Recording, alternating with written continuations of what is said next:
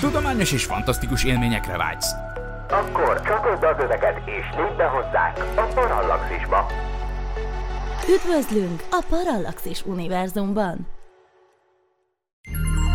Figyelem! A műsorban spoilerek bukkanhatnak fel. 18 éven aluliak számára nem ajánlott. Az MD Média bemutatja.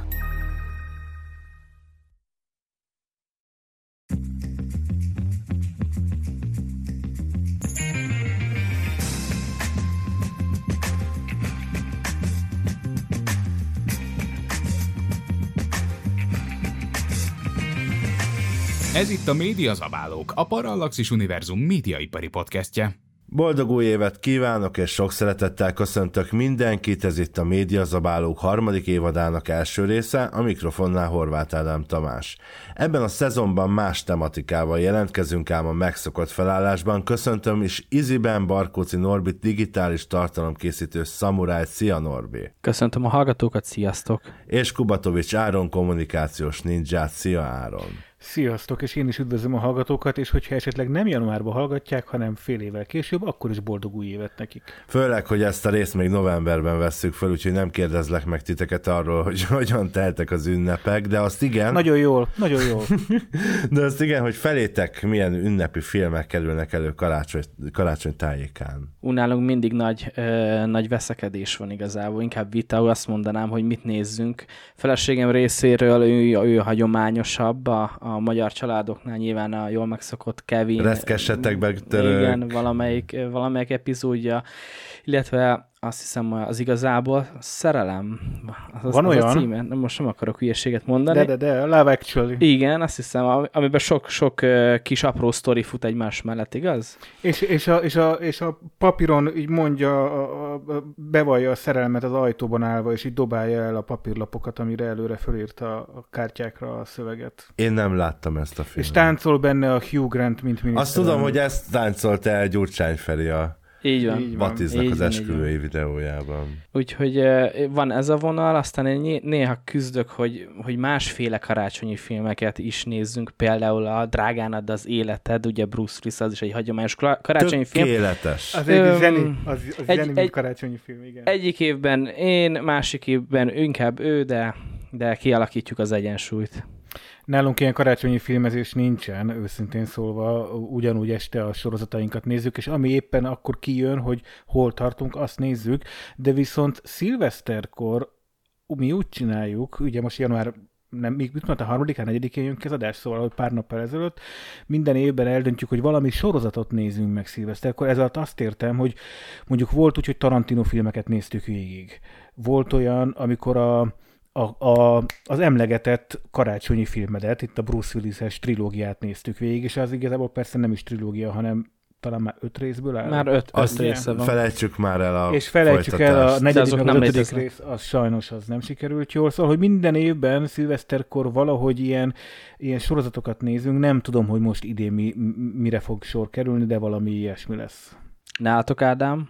Ilyen nyuggeres, mint nálatok körülbelül. Hát karácsonykor nem nagyon van különösebben, tehát nem nézünk karácsonyi filmeket, bár mi nem ugyanazokat a filmeket, sorozatokat fogyasszuk a párommal, mint tehát, hogy nem, nem ugyanazokat szeretjük, nem ugyanazokat nézzük. Van ugyan közös meccéspont, de azok inkább az ilyen horror, science fiction, szóval, hogy ilyen nem karácsonyi témájú filmek, ezért nem érzek arra készítést, hogy nekem karácsonykor karácsonyi témájú filmeket kell néznem, de a Szellemírtok második részét, amit egyébként nagyon szeretek, és azért sokszor, nézem az év közben is egyszer-egyszer meg, azt azért van, hogy szilveszterkor megnézem. Ugye a második résznek a végkifejlete az egy szilveszter éjszakán van, de hát ebben sem az a feeling számomra igazából, hogy ez most különösebben egy szilveszteri hangulatú dolog, tehát hogy nem nagyon jelenik meg benne sem a karácsony, sem a, sem a szilveszter ilyen módon, de magát a filmet az nagyon szeretem, az ilyen nagyon nosztalgikus számomra, visszaidézi a kis gyermekkoromat, amikor még gondtalanul lehetett karácsonyozni és szilveszterezni, úgyhogy ig- igazából inkább ezért nézem, és amúgy ilyen januári, hát nem szokásom, de az évek alatt szokásommá vált valahogy, hogy januárban, január 1 mindig nézek valami Star Trek-et, általában a Kapcsolatfelvétel című filmet nézem újra. Úgyhogy nekem ilyen szokásaim vannak, meg ilyen filmek, filmek kerülnek elő, és hát a mai filmünk amúgy az számomra, és amúgy sem egy karácsonyi film, de hát számomra abszolút nem az, viszont még előtte beszéljünk pár szóban arról, hogy ahogy már említettem, ebben a szezonban kicsit változtatunk, mert egy-egy téma megvitatása helyett filmeket fogunk kibeszélni, ugye? A sort pedig egy olyan alkotással kezdjük, amiben főszereplőnk nem is sejti, hogy békés szülőváros egy óriási stúdió. Élete egy véget nem érő valóságshow, melyben minden ismerőse, barátja, de még a teljes családja is csak statiszták, hollywoodi színészek, ám főszereplőnk idővel egyre közelebb kerül a valódi valósághoz. Mai műsorunk témája Jim Carrey és Ed Harris főszereplésével 1998-ban bemutatott Truman Show lesz. Na, egyrészt közben rájöttem, hogy talán elnézést kéne kérnem, hogy így megint beteg vagyok, hát illetve nem megint beteg vagyok, hanem ez ugyan, ugyanaz a betegség, csak most sajnos a betegségem alatt nagyon sok olyan műsort vettünk föl, aminek a, és veszünk föl, aminek a kifutása viszonylag hosszú ideig tart, úgyhogy... A hű hallgatóink azt hiszik, hogy te hónapokon keresztül vagy beteg. Igen, szóval semmi ok a pánikra, keep calm, nem vagyok újra és újra beteg, ez még tulajdonképpen egy ilyen október végi, november elejé betegség. No, tehát uh, ugye itt a Parallaxis univerzumban talán ismert, hogy néhány évvel ezelőtt hét másik újságíró kollégával 24 órára bezártak minket a való világ villájába, illetve később dolgoztam is a műsor kommunikációján, de ettől függetlenül nem jellemző, hogy valóságsókat nézzek, de ti hogy álltok ehhez a műfajhoz? Hú, eh, amikor ugye az legelső eh, valóvilla valóságsó elindult az RTL-en, ez, ez Ádám, te biztos tudod, 99-2000, mm. vagy még később is? 2001? Két, két, hát én, én, úgy emlékszem, én igazából úgy emlékszem, hogy Big Brother 2002-ben indult, de most azért erre nem tudnék megesküdni, és csak pár hét volt a, a, a, a két műsor indulása közben. És akkor azért azt még itt zárójelbe tegyük le, hogy azért a Big Brother volt. Ott akkor az volt a sikeresebb, tehát az működött az első évben, az első Valóvilág 1 és a Big Brother 1 között szerintem, sőt nem csak szerintem, ott a Big Brother működött jobban. Ugye ez volt az a ikonikus ilyen évis csapat, ahol szegény nyertes később hát, hát Dili ház, meg ilyenek történtek, sok szomorú dolog. Ennek következtében, a sikernek, meg, meg, meg a csillogásnak következtében. Igen, igen, tehát kifejezetten az első évadot, az szerintem a, a Big, Brother és a, a mi- volt az RTL-esnek a neve? Valóságshow? Való, Va- való való, világ. Való, úristen, de azért úristen, való azt világ. tudod, hogy megelőzte, nem, nem, nem ez volt az első valóságshow Magyarországon, Igen, magyar az nyelven. lehet. a Bár, a Viaszat 3 Így van, a volt az volt, első, ahol a Fashion Café-ban a Az Andrássy úton volt? Andrássy úton, így van, így van. Egy kávézót üzemeltettek a játékosok, és igazából egy kicsit olyan reality volt, mint egy mondjuk egy Survivor, tehát voltak operatőrök, akik követték ott a szereplőket, meg, meg, meg ott hétköznap dolgokat is csináltak, és láthattuk, de közben beépített kamerák is, távvezérelt kamerák is voltak, és akkor a Fashion Café fölött laktak. És ilyen kieséses alapon lehetett őket kiszavazni. Novák Péter volt a műsorvezető, és eh, igazából ez egy nagyon sikeres valóságshow volt. Aztán még egyszer megpróbálta Viaszat 3 csinálni egy bár 2.0-át, ami annyira nézetlen lett, hogy eh, jó pár héttel a, a végleges, eh, vagy a, tehát a tervezett vége előtt elkaszálták, és véget ért a show. És melyik csatornán futott? Volt egy a Farm című is. Hát az is megjárt több csatornát, az a Viaszat 3-on indult eredetileg, aztán utána átkerült a TV2-re, és illetve közben megjárta az RTL-t, és aztán átkerült a TV2-re, és most ugye Farm VIP címmel, ugye celebekkel megy, most azt hiszem jelenleg nem, de hogy ott Te Ádám, jól sejtem, hogy te egy kicsit ilyen valóságshow szakértő tudnál lenni, ha akarnál? Nem, nem, szerintem a szakmában, és a televíziós szakújságíró szakmában is főleg vannak olyan emberek, akik sokkal-sokkal többet tudnak, akár a valóságsokról is, de tény az, hogy 20x éve ebben a szakmában vagyok, és azért nyilván rám ragadt némi információ, meg a saját emlékeim, meg én ezt nagyon érdekesnek találtam annak idején, amikor, amikor indultak ezek a valóságsók, tehát Szerintem ez egy izgalmas műfaj. Nyilvánvaló, hogy manapság sok vád éri ezeket a műsorokat, hogy Szóval az a valóság, az a valóság sok kifejezésében az inkább a, a reality, tehát ez egy ilyen műfai meghatározás, mert hogy ugye van a fizikában is, hogyha megfigyelsz valamit, akkor már megváltoztatod. Ugye a kétrés kísérlet, ez egy klasszikus példája ennek, és most nem akarom elmiklóskodni a műsort, de a lényeg az, hogy nem tudsz olyan reality csinálni, amiben ne változtatnál a történéseken, még ha ez nem is szándékos, de az a 24 óra, amit a való világban eltöltött tettem, az nagyon más megvilágításba helyezte ezeket a műsorokat, a benne szereplőket, pedig az, hogy dolgoztam a jubileumi évadon, és ott megismertem ezeket a szereplőket, és nem csak 40 percig láttam naponta, hanem ez volt az életem, amíg ment a műsor, mert ez egy napi műsor, ezen dolgozni kell sokat. Tehát, hogy az a lényeg, hogy értem, hogy van egy nézői oldal, és most azért nem a legjobb a megítélése, főleg a való világnak, mióta ez a nagyon fiatalítás, és ez a nagyon ilyen más közönségnek szól, mint mondjuk egy Alekoszos évad annak idején. Teszem hozzá zárójelben, nem láttam azt az évadot, de a való világgal kapcsolatban mindig azt az évadot emlegetik nagyon föl.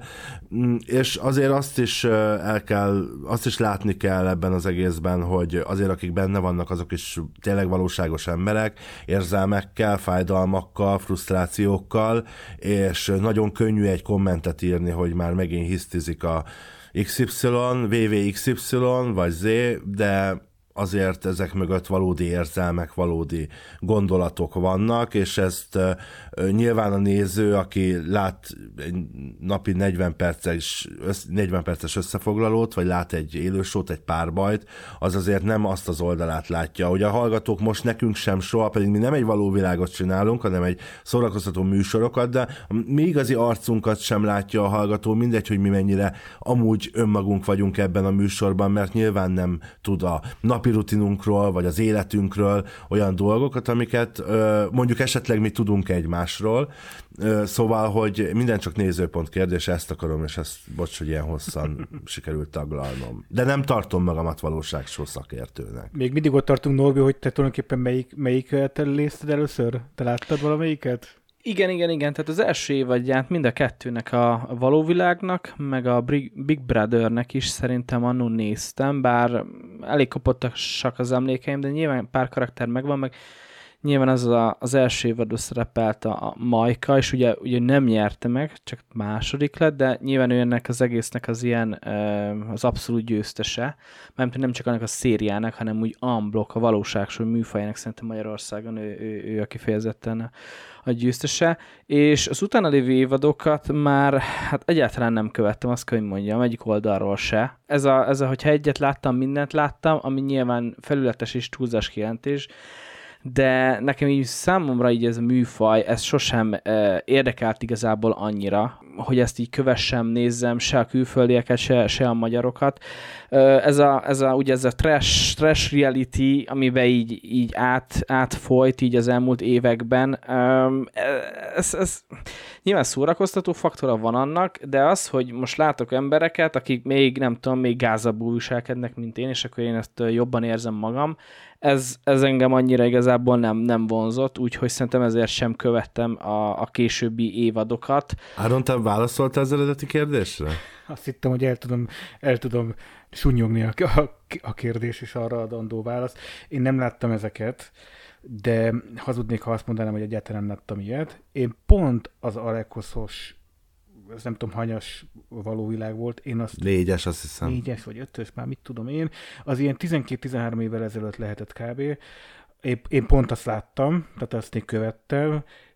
Egészen fura univerzum és világ nyílt meg előttem, hogy jé, ilyen így van, és emberek így, és nyilván tudom, hogy amit mondtál, ezeket igaz, hát nyilván valódi érzelmek és valódi valódi drámákat élnek meg azok az e- emberek, akik bent vannak egy ilyen, egy ilyen elzárt térben, és nyilván viszont föl van nagyítva a saját maguk által megért érzelem, mert, mert be vannak zárva, szűk az élettér, csak egymással találkoznak, irányítva vannak, tehát hogy, hogy minden sokkal felfokozottabb, tehát hogy ennek az egésznek a, a, a, ezt a hát, tehát ezt a kulissza titkait is valamennyire megéreztem, megértettem annak idején, amikor néztem, de akkor is egy ilyen csodálkozó néztem, hogy te jó Isten, mik vannak, na, és utána persze láttam, hogy van itt helikopterezéstől kezdve minden a utána lévő évadokban, és hogy mennyire durva tud lenni az egész.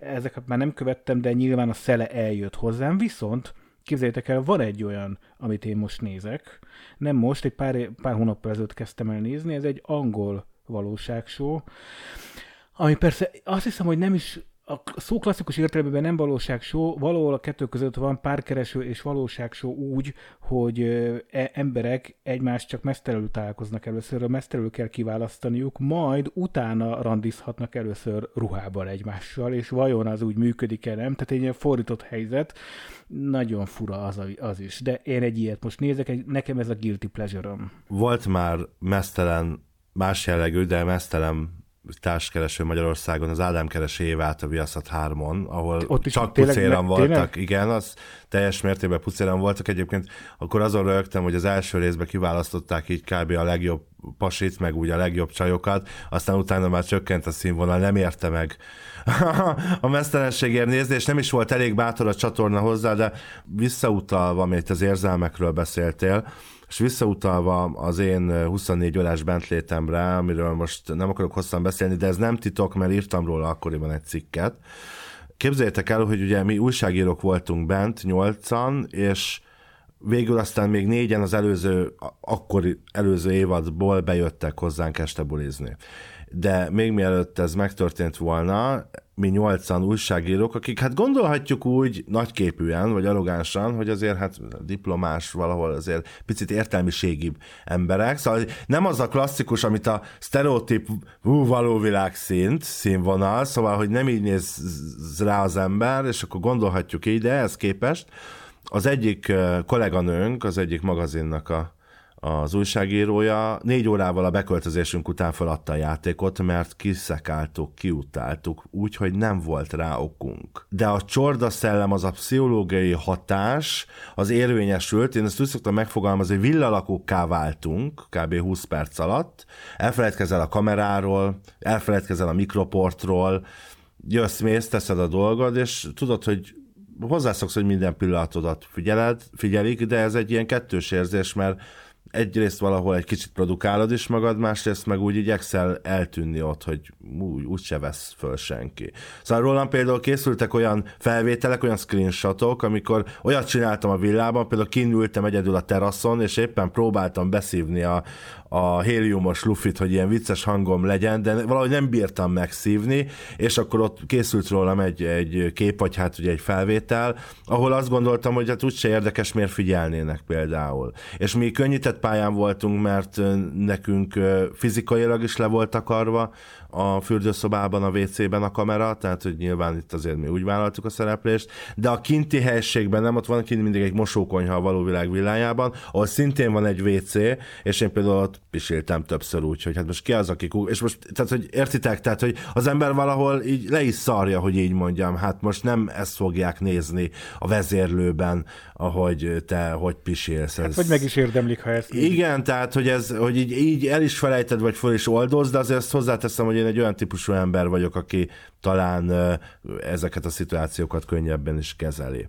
De térjünk rá a Truman Show-ra, mert azért egyrészt ez az 1998-ban bemutatott film, ahogy azt elmondtam, és akkor azért még se bár, se való világ, se Big Brother is csak hírből volt talán. Itthon, Amerikában azért ez már ismert műfaj. Na de azért ezt a filmet itt most magyar kontextusban kell nekünk értelmeznünk. Én azt tudom, hogy én moziba láttam ezt a filmet, általános iskola 8.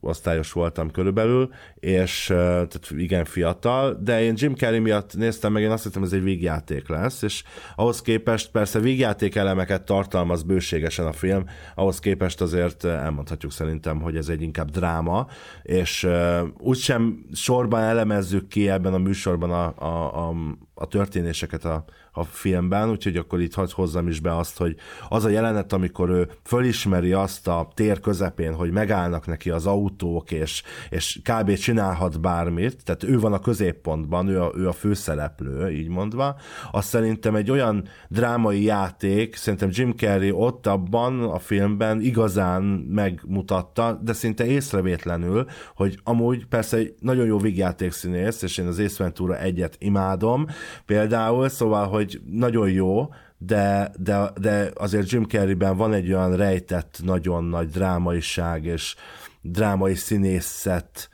ami, ami elveszik a sok, a, a gumiarc mögött. Ezzel teljesen, teljesen mértékben egyetértek, tehát Jim Carreynek az alakítása a, a, a, olyat rakott így össze, amit, amit szerintem azért nagyon kevesen tudnak, és nem ló ki a lóláb sem so, soha. Én, én nem éreztem a film alatt. Tehát, hogy az egész első pillantásra egy ilyen, igen, vígjátéknek tűnik, talán még az előzeteseket nem néztem most újra, de lehet, hogy mondjuk, hogyha valaki csak annó az előzetesét meglátja, akkor egy következő Jim Carrey vígjáték, hát végül is tök jó, de igazából igen, hogyha valaki végignéz a filmet, akkor utána látja, hogy ez inkább egy ilyen egzisztenciális dráma, tragédia, ami vígjátékban van öltöztetve, és azt, hogy igen, ezt a mm, észventúrás, gumiarcú, már-már ugye ilyen, ilyen, ilyen cartoony, tehát hogy teljesen ilyen, ilyen animált ö, ö, rajzolt karakternek a hatását kelti a grimaszaival, az egész testének a mozgásával, na ezt ötvözi azzal a, azzal a nagyon, nagyon mély, egzisztenciális kérdéskörrel, és, és az egésznek a, a, amikor, amikor rájön, hogy, hogy mi is zajlik körülötte, és ezt a kettőt így a, így a film során olyan, olyan, olyan nagyon jól hozza, hogy, hogy Amúgy én, én nem is értem, hogy miért nem jelölték, azért azt hiszem nem is jelölték Oszkára, de így utólag amúgy nagyon-nagyon jó alakítástól, és, és kell, kell is ez. Tehát, hogyha ő ezt így nem hozza, vagy nem ilyen szinten, vagy még más a színész, akkor, akkor ez vagy az egyik, vagy a másik irányba elment volna. Tehát lehetett volna nagyon köldöknézős drámát, vagy, vagy nevetős vigyátékot, de így ez a kettőnek az egyvelege egy, egy nagyon sajátos egyedi ízt kölcsön az a filmnek. Peter Weir rendező, ő rögtön Jim Carrey-re tehát, hogy, hogy neki tök egyértelműen Jim Carrey volt előtte, amikor eldöntött, hogy ki, kit akar fölkérni főszereplőnek. Ez egyébként elég ritka szokott lenni, én azt hiszem, hogy, hogy ennyire tudja egy rendező. Úgyhogy ő, és azt nyilatkozta le, hogy amikor az Ace látta, és, és kezébe kapta ezt a forgatókönyvet, hogy na, ezt kéne megrendezni, akkor egyértelmű volt számára, hogy Jim Carreynek kell. Tehát, hogy a rendező az Ace már belelátta hogy a Jim Carrey erre képes lesz. Szóval ez tényleg fantasztikus. Igen, nem jelölték Oscarra. Golden Globot meg egyebet kapott, de Oscar nem. Még csak jelölés sem. Elgondolkodtatok a filmet nézve, akár most, akár korábban, hogy mi lenne, ha egy ilyen szituációban találnátok magatokat? Ugye nagyon érdekes ez a folyamat, ami lejátszódik, még Jim Carrey karakteret, Truman Burbank rájön, hogy ugye először azt is hiszi, hogy valamiben belekeveredett, ugye nem gondolja, hogy ez egy valóságsó, aztán persze később, ahogy halad a történet, egyre furább dolgok történnek, de... Hát figyelj, persze mindenki eljátszik ezzel a gondolattal, csak egy pillanat erejéig is, hogy meg ugye ez az örök, örök kérdés igazából valahol, ugye mi van, hogyha a, a mi valóságunk, a mi érzékelésünk az, az ugye nem, nem nem valódi, nem igaz. És akkor itt nyilván itt, itt, itt azért számtalan ö, változatát a, a, a popkultúrában megtalálhatjuk. Most, ö, hogyha a szimulációs elmélet től is kiindulhatunk, hogy mindannyian egy szimulációban élünk, aztán, aztán itt, itt én, én a Matrix is, Matrix uh, hasonlatig is el tudok uh, simán uh, menni, hogy a Matrix című filmmel is, nyilván ez egy teljesen más megközelítésbe, de a kiindulási állapot az, az eléggé hasonló Úgyhogy persze, persze, ezen mindenki játszik ezzel a gondolattal, és igazából az a félelmetes, legalábbis számomra, hogy minél többet gondolkozol, igazából annál, annál jobban bele tudod forgatni magadat, úgyhogy azért ezzel vigyázni kell, mert ugye, ahogy a filmben is szerintem megemlítik, de, de más, más irodalmakban is, ugye, hogy, hogy mi is az igazi valóság, és hogyha eléggé valós, akkor meg, akkor meg nem mindegy. Hogyha te annak érzékeled, akkor az az önbeteljesítő. És ilyen szempontból picit, picit félelmetes is a dolog, mert, mert ja, mi van, hogyha ha, ha, tényleg, ha tényleg csak annyit, amennyit mi látunk, és a többi az, az nincs, nem létezik. Én nem gondolkodtam erről szintén szólva, de, nagy, de, de vannak akik igen, olyannyira, hogy létezik egy ilyen szindróma, vagy ilyen téveszme, tehát egy ilyen, tulajdonképpen leírtak már egy ilyen betegséget, úgy hívják, hogy Truman szindróm angolul, vagy Truman Show téveszme, ez a 2010-es évek óta, én azt hiszem, hogy hivatalosan nem betegség, tehát nem, nem lett része a WHO-nak az ilyen betegségeket tartalmazó nagy, nem tudom, katalógusában. Ez ilyen paranoiának valamilyen al...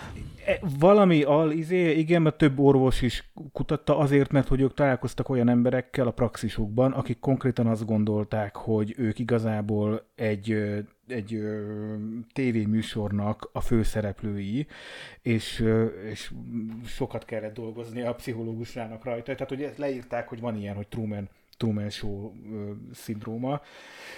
Viszont, amit behoztál, hogy vajon szimulákrumban élünk-e, vagy szóval van, vajon egy szimulációban élünk-e, igen, mármint nem az a válaszom, hogy igen, abban élünk, hanem hogy igen, ez egy izgalmas kérdés. Ez, az az utóbbi 10-20 évben merült föl komolyabban, és ennek nagy löketet adott, az tavaly vagy tavaly előtt, amikor Elon Musk a mindenki által szeretett és tisztelt korunk vasembere, akit tényleg csak pozitívan tudunk mindannyian róla beszélni. Szóval Elon Musk az, aki egy ilyen podcast stúdióba vagy rádióadásban, miközben beszívtak a, a rádió műsorban, aközben ő hosszadalmasan beszélt arról, hogy ezer, ezer százalék, figyeljetek, figyeljetek, bro, ezer százalék, hogy, hogy szimulációban élünk. És amikor én, amikor néztem a filmet, akkor föl is írtam magamnak, hogy ennek nézzek utána, hogy tulajdonképpen mi az igaz, mert állandóan vannak ezek a szalagcímek. Most már a brit tudósok bebizonyították, tényleg szimulált, de hogy ez az egész micsoda. És tényleg vannak elméletek, tényleg vannak akadémikusok. Az egyiket meg is értettem, hogy tulajdonképpen miről szól, és ezt most szeretném elmesélni nektek. Egy bizonyos Melvin Wobson, e, ne, nekem nem mond semmit, egy Portsmouth-i egyetem egyik, nem tudom, tudósa vagy kutatójának az elmélete, és ő azon kezdett gondolkodni, hogy oké, okay, ismerjük ezeket a termodinamikai törvényeket, és van az, a termodinamika második főtétele, ezt talán már sokszor a Miklós is mindig tanít minket ebben a podcastban, meg a hallgatóinkat, hogy, hogy ez kimondja, hogy az entrópia, tehát egy zárt rendszer rendezetlensége csak állandó lehet, és vagy esetleg növekedni tud. Tehát hogy ez, ez jelenti ez a, ez a termodinamika második főtétele, és hogy ő ez, ezzel húzott egy párhuzamos vonalat. Nem a meleg megy ki, hanem a hideg jön be. Igen, igen, igen, de köszönöm.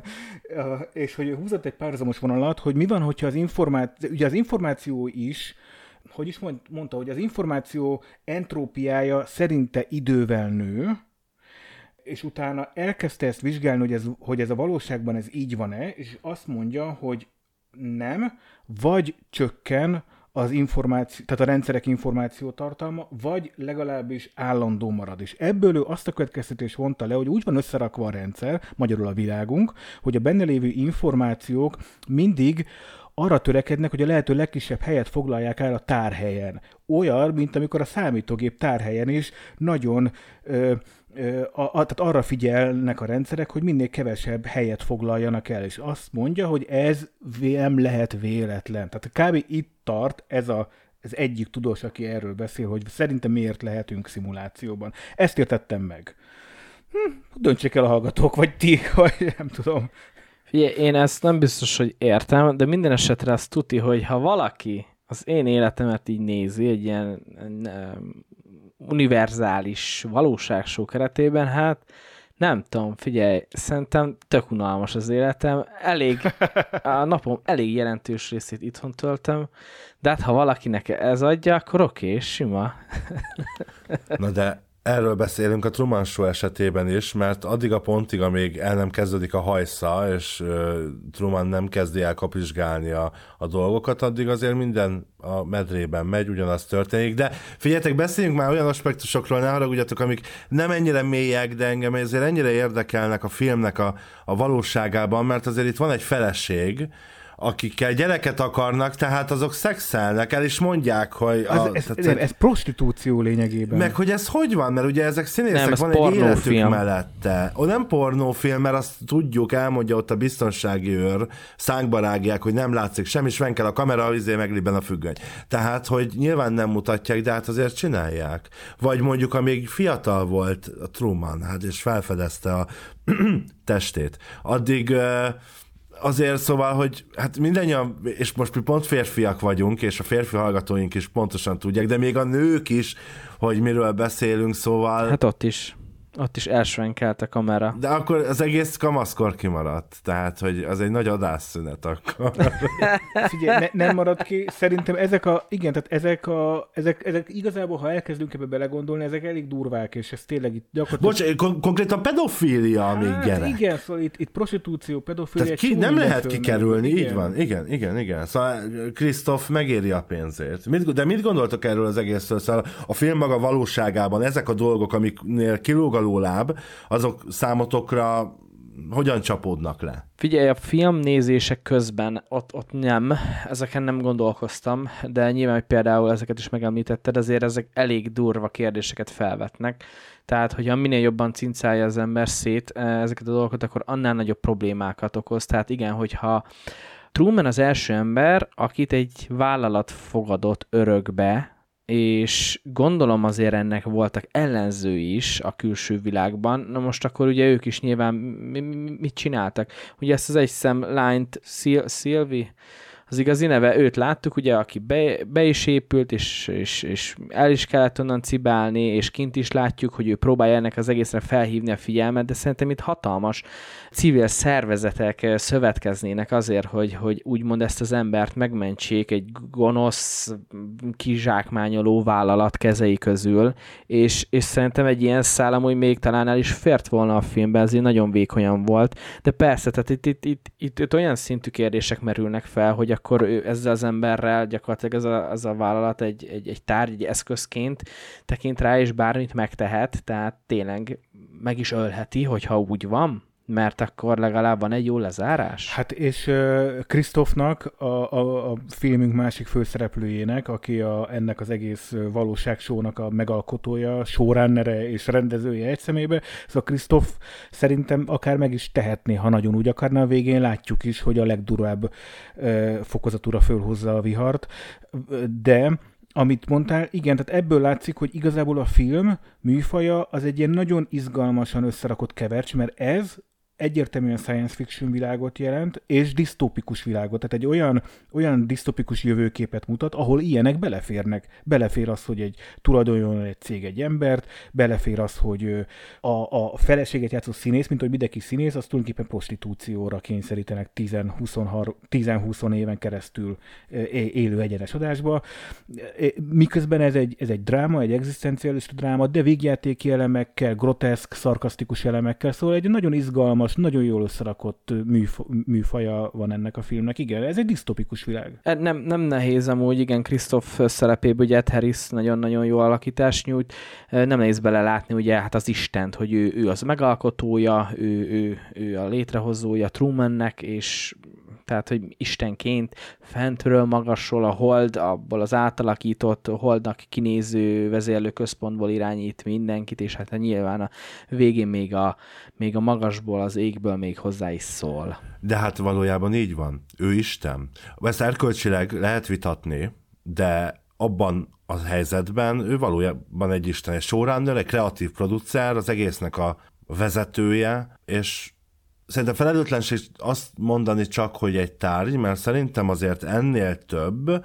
Egyszerűen Krisztof karaktere egy ilyen, szóval, hogy azért azt elmondom, hogy a való világokról tudok biztosan nyilatkozni, nem ilyenek a kreatív producerek. Őrült mind, ez tény, de nem ilyen. Tehát, hogy... Krisztofban nem nehéz belelátni Istent, hiszen már a neve is beszélő név. Ő Krisztof, vagyis Christ, Krisztus, ahogy a Trumannek a beszélő neve Truman, igaz ember. Én nem tudom, én azt hiszem Magyarországon ez ritkább a filmeknél, hogy ennyire, hogy beszélő nevek legyenek, de egyébként a hollywoodi álomgyárban, tehát az amerikai filmkészítésben elég gyakoriak a beszélő nevek. Én nem értek egyet. Ha van egy cigány szereplő Magyarországon, az mindjárt lakatos Hát lesz. igen, ha, jó, van egy, igaz.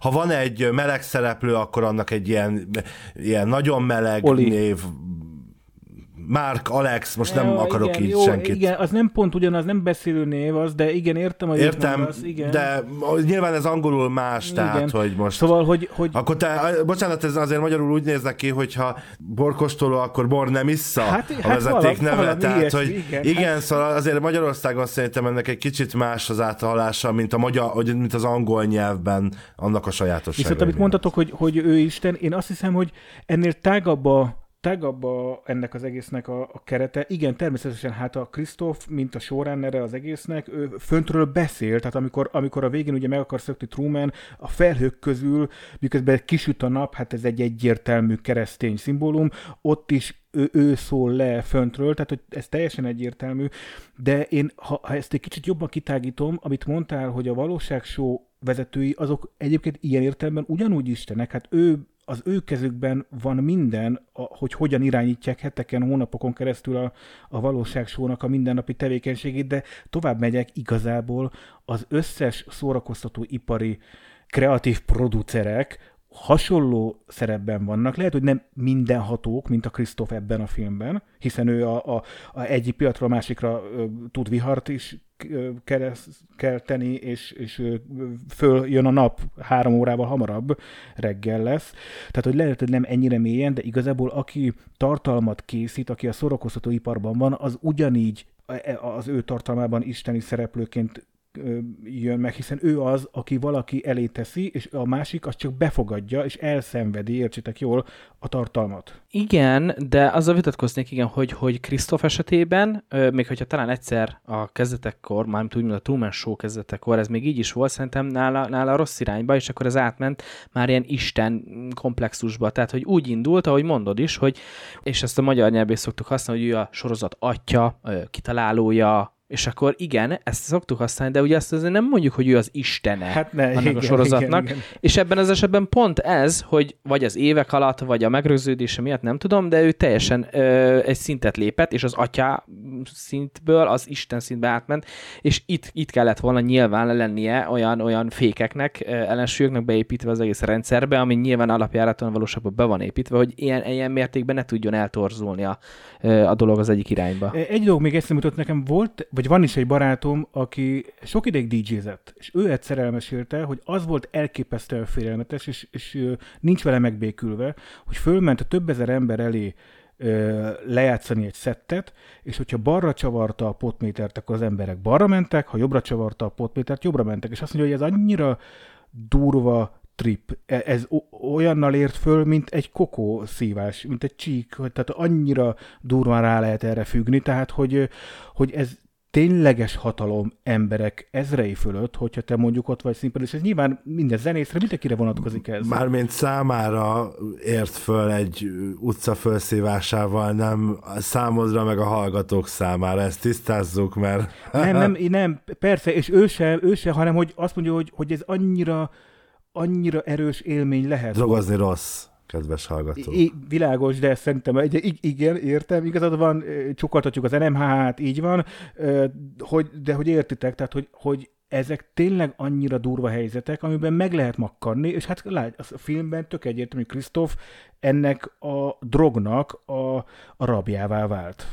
Én elébe megyek, szerintem már eleve el volt szállva, hiszen aki kitalál egy, tehát örökbe fogad egy gyereket, hogy egy valóságsót indítson erre alapozva, az nem lehet normális Ez, ez teljesen. így van, annyit azért hozzátennék, hogy Peter Weir a rendező, mikor, mi, mikor megkapta a forgatókönyvírótól, Andrew Nickoltól a, a forgatókönyvet, és keresték, keresték rá a szereplőket, eközben a rendező írt tíz oldalt Krisztóf korábbi életéről, hogy mik, milyen karrierje volt, hányszor kapott Emmy díjat, meg mindent, hogy után, amikor jött a, a, az őt játszó színész, aki elsőre nem az Ed Harris volt, ő odaadta, hogy figyelj, ez a karaktered, ezt tudja, és utána, miután már ilyen története volt, hozta létre ezt az elképesztő zárt világot. Minden esetre nem rossz dolog maximalizálni a hatalomban tölthető időt ezek szerint. És itt nem tízezer, várj, hány nap volt ez? 10.909. napnál tartunk, az 29,9 év.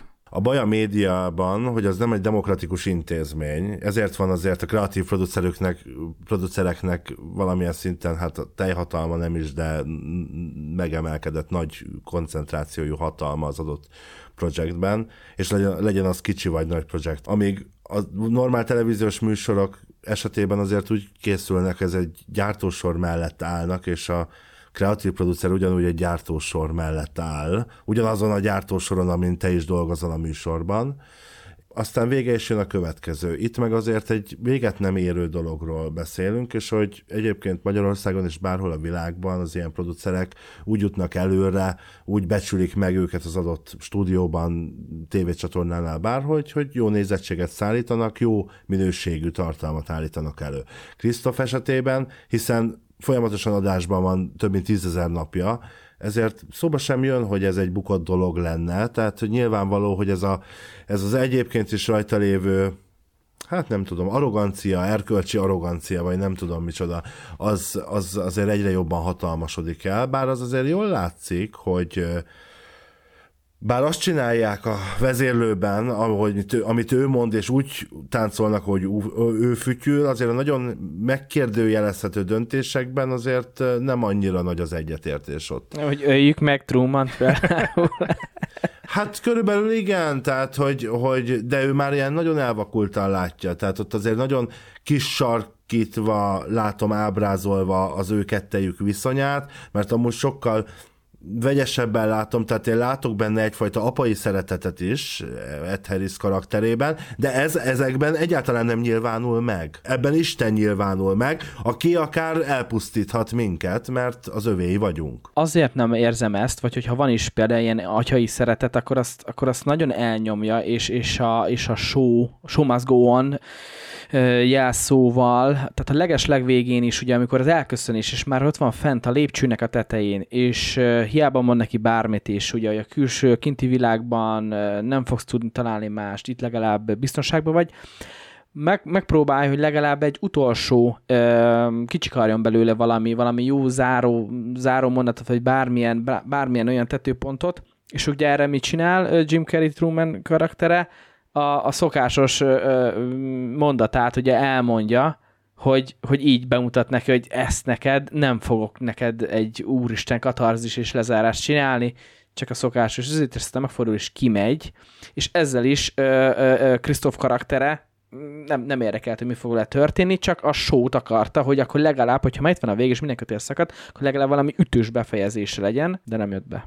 8000 forintot kell összegyűjteniük, azt mondja, és akkor egy évig világkörüli útra mennek. Ez egy ilyen nagyon utopisztikus, vagy futur, nem futurisztikus, hanem ilyen retro spektív, retrospektív világ, mert, vagy nem is tudom, mert hogy vegyítve vannak, hát van benne számítógép 98-as mértékben mai, tehát hogy úgy látjuk, vagy, vagy érzékeljük, hogy ez így normális lenne, de valahol inkább az Amerika 50-es évek világát idézi az egész. 50-es évek azért szerintem talán nem, de hogyha valaki esetleg meg, megállítgatja a mondjuk újságoknál itt-ott adott pillanatban, akkor azt lehet látni, hogy egy pár évvel le vannak maradva a kinti világhoz képest, ez egyszer biztos, és ja, hát igen, amúgy rengeteg sok, rengeteg sok apró háttérben elrakott ki, valami, valami eléggé nyilvánvaló utalás, valami, valami nem annyira, tehát ugye például ugye szerintem a filmnek a vége fele zoomol csak ki úgy annyira a digitális, virtuális kamera, hogy ugye egy ilyen hatalmas dómot megpillantunk, amit ugye felépítettek, ami alatt van ugye ez a kis sziget, és körülött a víz, meg a tenger.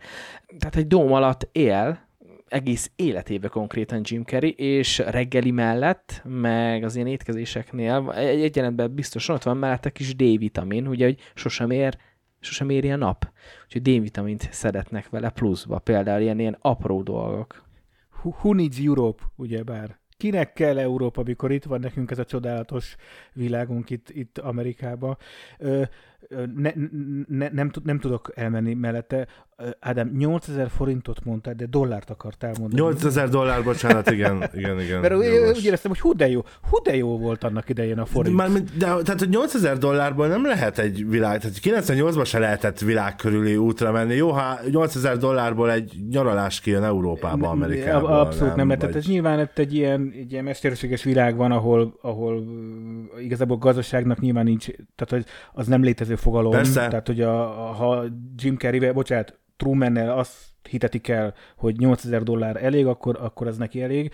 Annyival vitatkoznék viszont, hogy a, a dizájnja a filmnek az 50-es évekbeli, mármint hogy az utcák, a terek, a pasztelszínek, a belsők, kifejezetten a rendező, amikor fölkérte a díszlettervezőt, 50-es évekbeli ilyen magazin így, tudjátok, ilyen színes női magazinok, meg ilyen háztartási magazinokat nézegettek, és az alapján tervezték meg. Persze ez ilyen, e- ettől még vannak ott modern autók, mármint egy 80-as, 90-es években modern autók, de hogy a, a dizájnja, a hangulata a filmnek kicsit ez a Pleasant film, vagy, vagy nem is tudom melyik filmhez hasonlít egy kicsit.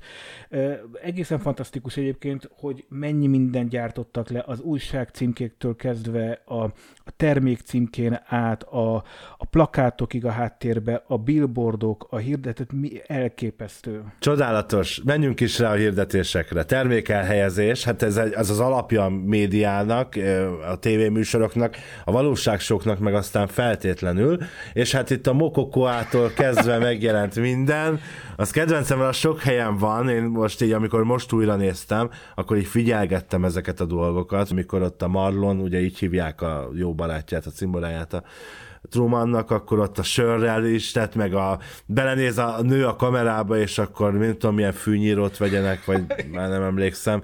Úristen, csodálatos, meg hogy kinek beszélsz, kinek mondod? Mert hogy az jutott eszembe, azt akartam így poénként elsütni, hogy mondtad ezt a betegséget, ami van áron, ez a valóságsóban hiszed magad, hogy hát igen, amikor én is poént mondok itt a, a hétköznapjaimban, én is megvárom, amíg röhög a közönség. Tehát, hogy kicsit, kicsit ez ilyen. Ez, ez a... Röhögtök? Sokat röhögtök? Igen, hát általában igen, az enyém egy ilyen szitkom tulajdonképpen, de... Ádám, Horváth Ádám Tamás a sörök, azok ugye van egy pár jelenet, amikor ki, kint rekapcsolnak a, a nézőkhöz, és akkor van egy kocsma jelenet, ahol vissza-vissza térünk, ott, ott azt a sört csapolják, amit a dobozos változatát isszák. Sőt, ezt, ezt a típusú sört, ezt, ezt más filmek akkoriban átvették, és, és tök, függetlenül a Truman Show című filmtől más filmekben, és itt-ott ez a, ez a sör. Tehát ilyen metapoéne vált az amerikai álomgyárban? Igen, igen, igen, kicsit, kicsit ilyesmi átvették. Hát, és az a jó benne, ahogy ez ki van vitelezve. Tehát, hogy talán még, amikor valaki elsőnek nézi meg ezt a filmet, és az első ilyen termékelhelyezéses mondat elhangzik, talán a felesége szájából, talán még le se esik. Csak olyan out of the place, tehát hogy ez most ilyen fura volt, de hát mindegy, megyünk is tovább a filmben, és úgyhogy mondjuk a második harmadik már már leesik, és, és igen, tehát ez, ez, ez benne a zseniális, hogy, hogy ezt hogy hozták le, és fél, félelmetes, tehát nagyon-nagyon jó. Legjobb drámai pillanat szerintetek a filmben, én már mondtam ugye ez a jelenet, amikor rájött, hogy az autókat meg tudja állítani, ott a busz, minden, elég egyértelmű mondjuk a film végén a, a vihar jelenet a, a, a hajóba, a kis, kis uh, Santa Maria, ugye Columbus hajója, igen. fedezi fel az új világot utalás, um, és akkor ott el, elordítja magát, hogy csak ennyit tudsz, és akkor meg kell, hogy őj, hogyha azt akarod, hogy ne jussak ki, tehát ott azért ott eléggé egy ilyen katarzisnak az ott felfogható. Um, azt nem mondom, hogy, hogy uh, De izgultam. gondoltuk úgy, igen, ezt akartam mondani, hogy nincs akkora, tehát hogy, hogy szerintem ez azért nem működött olyan igazán, mert bár nagyon látványos és kaotikus, de azért itt tehát ez valószínűleg nem hal meg, tehát nem kell túl izgulni a dolgot. Nekem, nekem egy harmadik jelenet ugrott be, amikor most kérdezted, hogy melyik az, ami szerint tehát nekünk melyik tetszett a legjobban. Van egy olyan rész talán a két harmadánál, ahol már tudja Truman, hogy gond van, nem fog tudni részletesen elmondani, hogy hogy nézett ki ez a jelenet, és ott valaki beszélget, és a másik, talán egyébként pont a gyerekkori barátja mondja neki, hogy figyelj, kint se jobb, vagy vala, tehát volt valami ilyen, ilyen, ilyen mondása, és ö, azt én úgy írtam föl a jegyzetembe, hogy now or never pillanat. Tehát vagy most eldöntöd, hogy akkor te ebből ki akarsz lépni, vagy tovább mész ebben a világban, mert egyébként kényelmes ez a világ. És ez szerintem e- egyrészt számtalan filmnek ugyanez a témája. Tehát a Matrix-tól kezdve az Existence, a Dark City,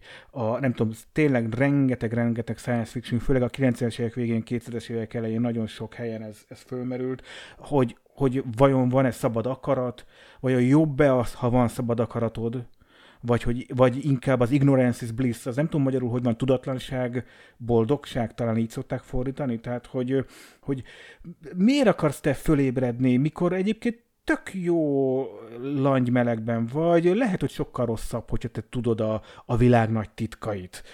Miért akarsz te kimenni ebből a, tökéletesen megszerkesztett világból? Kint téged az ismeretlen vár, ami lehet, hogy sokkal küzdelmesebb, nehézkesebb, és hogy te, mint ember, tulajdonképpen erről szól a, ez a, a, a Truman és a, a showrunner, tehát a Christoph karakterek közötti tehát az Isten és az ember közötti konfliktus is ugyanerről szól. Az ember végül leszakítja az almát, és azt mondja, hogy ő kimegy az ismeretlenbe, kimegy a paradicsomból, ugyanez. Tehát ez igazából évezredek óta ez a téma foglalkoztatja nyilván az emberiséget, és az a pillanat, ahol ott talán éjszaka ott ücsörögnek, és, és mondja neki, hogy de Truman, kint se jobb, hidd el. Tehát, hogy és, és szóval az, ez a pillanat beveszed-e a kék pirulát, vagy a pirosat, hogy melyiket, szóval ez az szerintem nagyon erős. És ebben a jelenetben bónuszként így visszahozza Marlon a halott apját és Trumannak. Ja, tényleg ez abba, az, oh, jó, akkor ez abban van, igen. Azt hiszem, igen. igen. Szóval, hogy ez, ez az egész film igazából ezért őszintén szóval elképesztően zseniális még mindig 30 évvel később is, vagy 20, nem tudom hány évvel, 25 évvel később is. Tehát nagyon jól működik a film, nagyon jó a hangulata, nagyon jól működik az egész minden szempontból. Nem az van, hogy zseniálisabb? Később? Hogy jobban beérett? Aha. Azt nem tudom, hogy zseniálisabb-e, de minden esetre de számomra félelmetes. Tehát például pont ebben a jelenetnél maradva, amit beszéltünk, hogy a legjobb barátjával beszélget, és ugye ott szépen lassan látjuk, meg ugye át, ö, átkapcsolnak minket a vezérlőszobába, hogy ott mondják a fülébe, a, hogy pontosan szóról szól, hogy mit mondjon neki, és az, az, az a felismerés ö, Truman karakterébe, hogy az egész az hogy egy az egész világ, de hogy az emberek is, és a legjobb barátja és a felesége is ö, hazugság, színészek, és az egész egy megrendezett dolog, tehát ez olyan szintű, tehát konkrétan ebbe, ebbe simán beleőrülök. Tehát, hogy ezt, ezt nem tudom felfogni, és onnantól kezdve diliház és, és nyugtatókon fogok élni. Tehát ezt, ezt nem, tud, nem tud elfogadni, nem, nem tudnám feldolgozni. Nem tudom, hogy hány éves lehetett az a karaktere, de 25-30 nagyjából. 29,9. 29,9. Tehát, hogy egy életet így leélni, hogy, hogy mindenki, és a legjobb barátod is, és a feleséged is, és ez így kiderül, és azután, azután mit csinálsz, vagy mit fogsz, kivel fogsz beszélni, és kivel fogsz bízni, és tehát olyan sok kérdés felmerül, és olyan, olyan durva, durva ö, ö, irányt vesz ezáltal az egész, hogyha jobban belegondolunk. Ez egy nagyon-nagyon-nagyon sötét lyuk, és nagyon mély. Mondtad, Norbi, hogy ugye Marlonnak a fülébe diktálta Krisztof, hogy mit mondjon. Amúgy nagyon szép írói vénája van Krisztofnak nem ilyen őrültségekre. Valószínűleg ő írta a fűrészt is. Na mindegy, szóval. de, de nektek lenne hozzá pofátok? Már bocs, hogy így kérdezem, de hát szerintem ez pofa kell. Értem én, hogy ezek színész és színészet, de te tudod, hogy akinek játszol, az viszont nem tud róla. Úgy azért inkább egy nagyon csúnya és morbid pranké válik az Ja, egész. hogy, a me- hogy marlonok tudnánk lenni? Igen, tehát biztos jól él belőle Beverly Hillsben, hogy van egy jó háza abba, hogy hagyja, hogy meg... Oké, okay, de és ha hazamegy Beverly Hillsbe a férjéhez, és hozzábolyik az ágyba, miközben előtte meg, meg a... És a férje meg tudom, hogy ez egy munka. Hát pornószínészeknél is van ilyen, hogy a párod pornoszínész, te nem vagy az, de elfogadod neki, ez a munkája. Hát gondolom egyébként ez reális. Még a, még a Marlonnál ezt uh, még el is tudom kézed a feleség, de mikor? Mikor megy haza a felesége? mikor, van a, mikor van a szünnap, vagy mikor van a... Igen, hát jó kérdés. Szóval ne, én nem tudnám, tehát nekem nem, nem pofám Az nincsen. utazási iroda, még, bocs, még sminkelték a csajt az utazási irodába, mert annyira ugye hát sose utazik sehova, ott nem volt benne sose ember, úgyhogy bocs, hogy kellett várnia. Igen, nem, tehát én nem tudnám ezt csinálni, egyszerűen nem az, hogy pofám nincsen, hanem, hanem én én nekem méretetlenül fölháborítónak tartanak. Tehát, hogy én nem bírnám nem elszólni magamat. Én, én ugyanúgy lázadózó lennék, mint a Szilvi karaktere, akiről alig-alig beszéltünk, az isteni Natasha McElhon játsza, és természetesen én is gimnázium óta szerelmes lennék Natasha McElhonba, tehát én megértem Truman. Gyönyörű. Gyönyörű. Szóval én, én is, én is uh, Viva la Revolution-t szerveznék. Tehát, hogy a, de nyilván minél közelebb állsz a karakterhez, ez ezért elég, e, e, annál durvább, de a legközelebbi baráti köre, az, az, az konkrétan az kegyetlenség. Az anyja, a színésznő is, akiket magyará, amikor magyarázza neki a gyerek történeteit, és az egyik képen meg, meg, van, meg van örökítve az, hogy egy ilyen kis rács mögött ül a kisgyerek Truman, és az én kis bohócom, Hú, tehát, hogy ez, ez szintiszta, ez ilyen, ez, ilyen, ez ilyen klinikai eset, és, és kegyetlennek kell lenned ehhez. Tehát, hogy ez, ez, ez nagyon durva. Annyi sok durva pillanata van a filmnek menet közben, hogy egy sorozatot lehetne, egy podcast sorozatot lehetne indítani, hogy kibeszélje az ember annyi mindent. Most a Norbi is egy olyat említett, ami nem úgy csak egy átsiklik az ember, de szerintem több ilyenről van szó, meg több sok ilyenről nem is beszélünk most ebben az adásban. Szóval, hogy azért ez egy, ez egy fantasztikusan izgalmas film, és én ezért gondolom, hogy több idő kellett neki. Én nem hiszem, hogy ezt az emberek annyira hamar felfogták, amennyire hamar kellett volna, ráadásul mintha egy világ egy kicsit hozzáidomult volna. Most a, inkább a valóság sok korába élünk, már mint hogy magunk live-olunk a TikTokon, az Instagramon, a Facebookon, kirakjuk minden pillanatunkat, jó, most nem pont mi, de nagyon-nagyon sokan, talán valamelyik műsorban lehet, hogy említettem is, hogy TikTokon most bele szoktam futni egy srácba, akibe, aki állandóan live-val, amikor fönn vagyok, és tehát akkor te az egész életedet, a hétköznapjaidat közvetíted, hát nincs életed, szóval, hogy, szóval, hogy azért ez, ez túlzás, és szerintem ezért is éred be most ez a film zseniálisabb, szerintem nagyon fontos kérdés a, az Isten és az ember közötti viszony is, és most talán a mai világban sokkal marginálisabb is itt a háborúk árnyékában, meg a mindenféle pandémián túl. Figyelj, amit behoztál, az is egy külön témát, vagy külön podcastadást megérne, hogy valóban a mai YouTube live-ok, TikTok live-ok, Instagram reelek és live-ok világában igazából mindannyian Truman Show, vagy hát aki ezt csinálja, az, az egy, ez önmaga egy Truman Burbank, tehát hogy ez, ez egy... De legalább önszántából. A szerencsétlen Truman meg kétségtelen. Én viszont azzal egy picit vitatkoznék, hogy annak idején nem volt a sikeres. Én szerintem pont e- elképesztő, hogy úgy ké- tudtak készíteni filmet Amerikába, hogy kereskedelmileg is sikeres lett, tehát 60 millióba került a film, és nem tudom, 300 fölött hoz, hozott be aztán egy év alatt Amerikába és a nemzetközi porondon, tehát hogy a film kereskedelmileg is sikeres lett, és ez egyébként csodálatos, hogy, hogy azt szoktuk mondani, hogy Amerikában nem készülnek művészfilmek, ez persze ez így nem igaz, nem csak Európában készülnek művészfilmek, hanem készülnek Amerikában is, de ez úgy tud mély lenni ez a film, hogy közben meg hollywoodi film is. Tehát, hogy ez egészen egészen csodálatos szerintem, hogy, hogy, hogy ez nem egy buta film, nem egy művészfilm, hanem a kettő között ez egy úgy film, hogy közben kereskedelmi film is, szóval, hogy tényleg fantasztikus. Tehát, hogy ez annak idején is sikeres volt, és, és utána közben 25 év pedig folyamatosan jobbá és jobbá nemesült ez a 25 év alatt. Én lennék a, a statiszta, aki a levegőt sepri ott a háttérben. Oké, okay, én, én, még egy, egy dolgot mindenképpen el szeretnék mondani, ezt és sehol nem találtam meg, ez pedig ez nagyon érdekes kis fun fact. Tehát ugye mondtad azt, hogy van egy dóm, tehát hogy, hogy egy félkört, egy óriási nagy fél gömböt építettek gyakorlatilag a, egy, egy igazi nagy város föl. Tehát ez egy óriási... Stephen Kingnek is van egy ilyen könyve, meg sorozat is volt, a Búra Van, alatt. igen, de pont, pont nem az jutott eszembe, de igen, tehát hogy ez egy óriási nagy A Simpson filmben is van egy Búra. Jó, igen, meg még nyilván nagyon sok helyen vannak még ilyenek, igen. Csak az jutott eszembe, hogy az Ed Harris játszik ugye a Christophot. Az Ed Harris pedig a Westworld című sorozatban annak a Westworldnek a megalkotója, megálmodója, és utána később, mit tudom, 50 évvel később megy vissza uh, a, abba a Westworld virágba. És ez azért izgalmas, mert ott is egy, egy mesterséges világ van, ahol, tehát magyarul, csak azt akarom kihozni, hogy Ed Harris később is játszott egy nagyon hasonló szerepet. Vagy, vagy a Westworldnek az előzmény filmje, a Truman Show. Hát ö, Westworld ugye egy 1973-as Westworld című filmnek egy, egy, egy remake sorozat formában, de igen, tehát hogy na, szóval, hogy Ed Harris úgy látszik, az isteni szerepekből nem tud, nem tud e- elhajolni az isteni szerepek elől. Egy isteni színész azért. Hát, e- e- egyébként igen. Én azt hiszem, hogy nem is adok lehetőséget végső gondolatok kifejtésére nektek, ez annyira szép végszó és zárszó volt ebben a műsorban.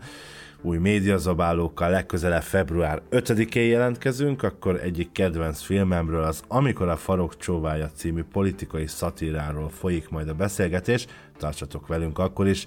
Barkóci Norbi, Kubatovics Áron és valamennyi munkatársam nevében köszönöm a megtisztelő figyelmet, Horváth Adám Tamást hallottátok. Jó napot, jó estét és jó ét! Sziasztok! Nem volt elég a tudományból és a fantasztikumból? Olvasd a parallaxis.emtv.hu, lájkold a Facebook oldalunkat, nézd a YouTube csatornánkat, és hallgassd a Szokolébresztőt a Tilos Rádióban. A Tudományos Újságírók Klubja és a Tudományos Ismeretterjesztő Társulat által a Juhari Zsuzsanna díj külön díjával jutalmazott blog podcastjét az MD Media készítette. Kreatív producer Horváth Ádám Tamás. Hamarosan jön a következő rész.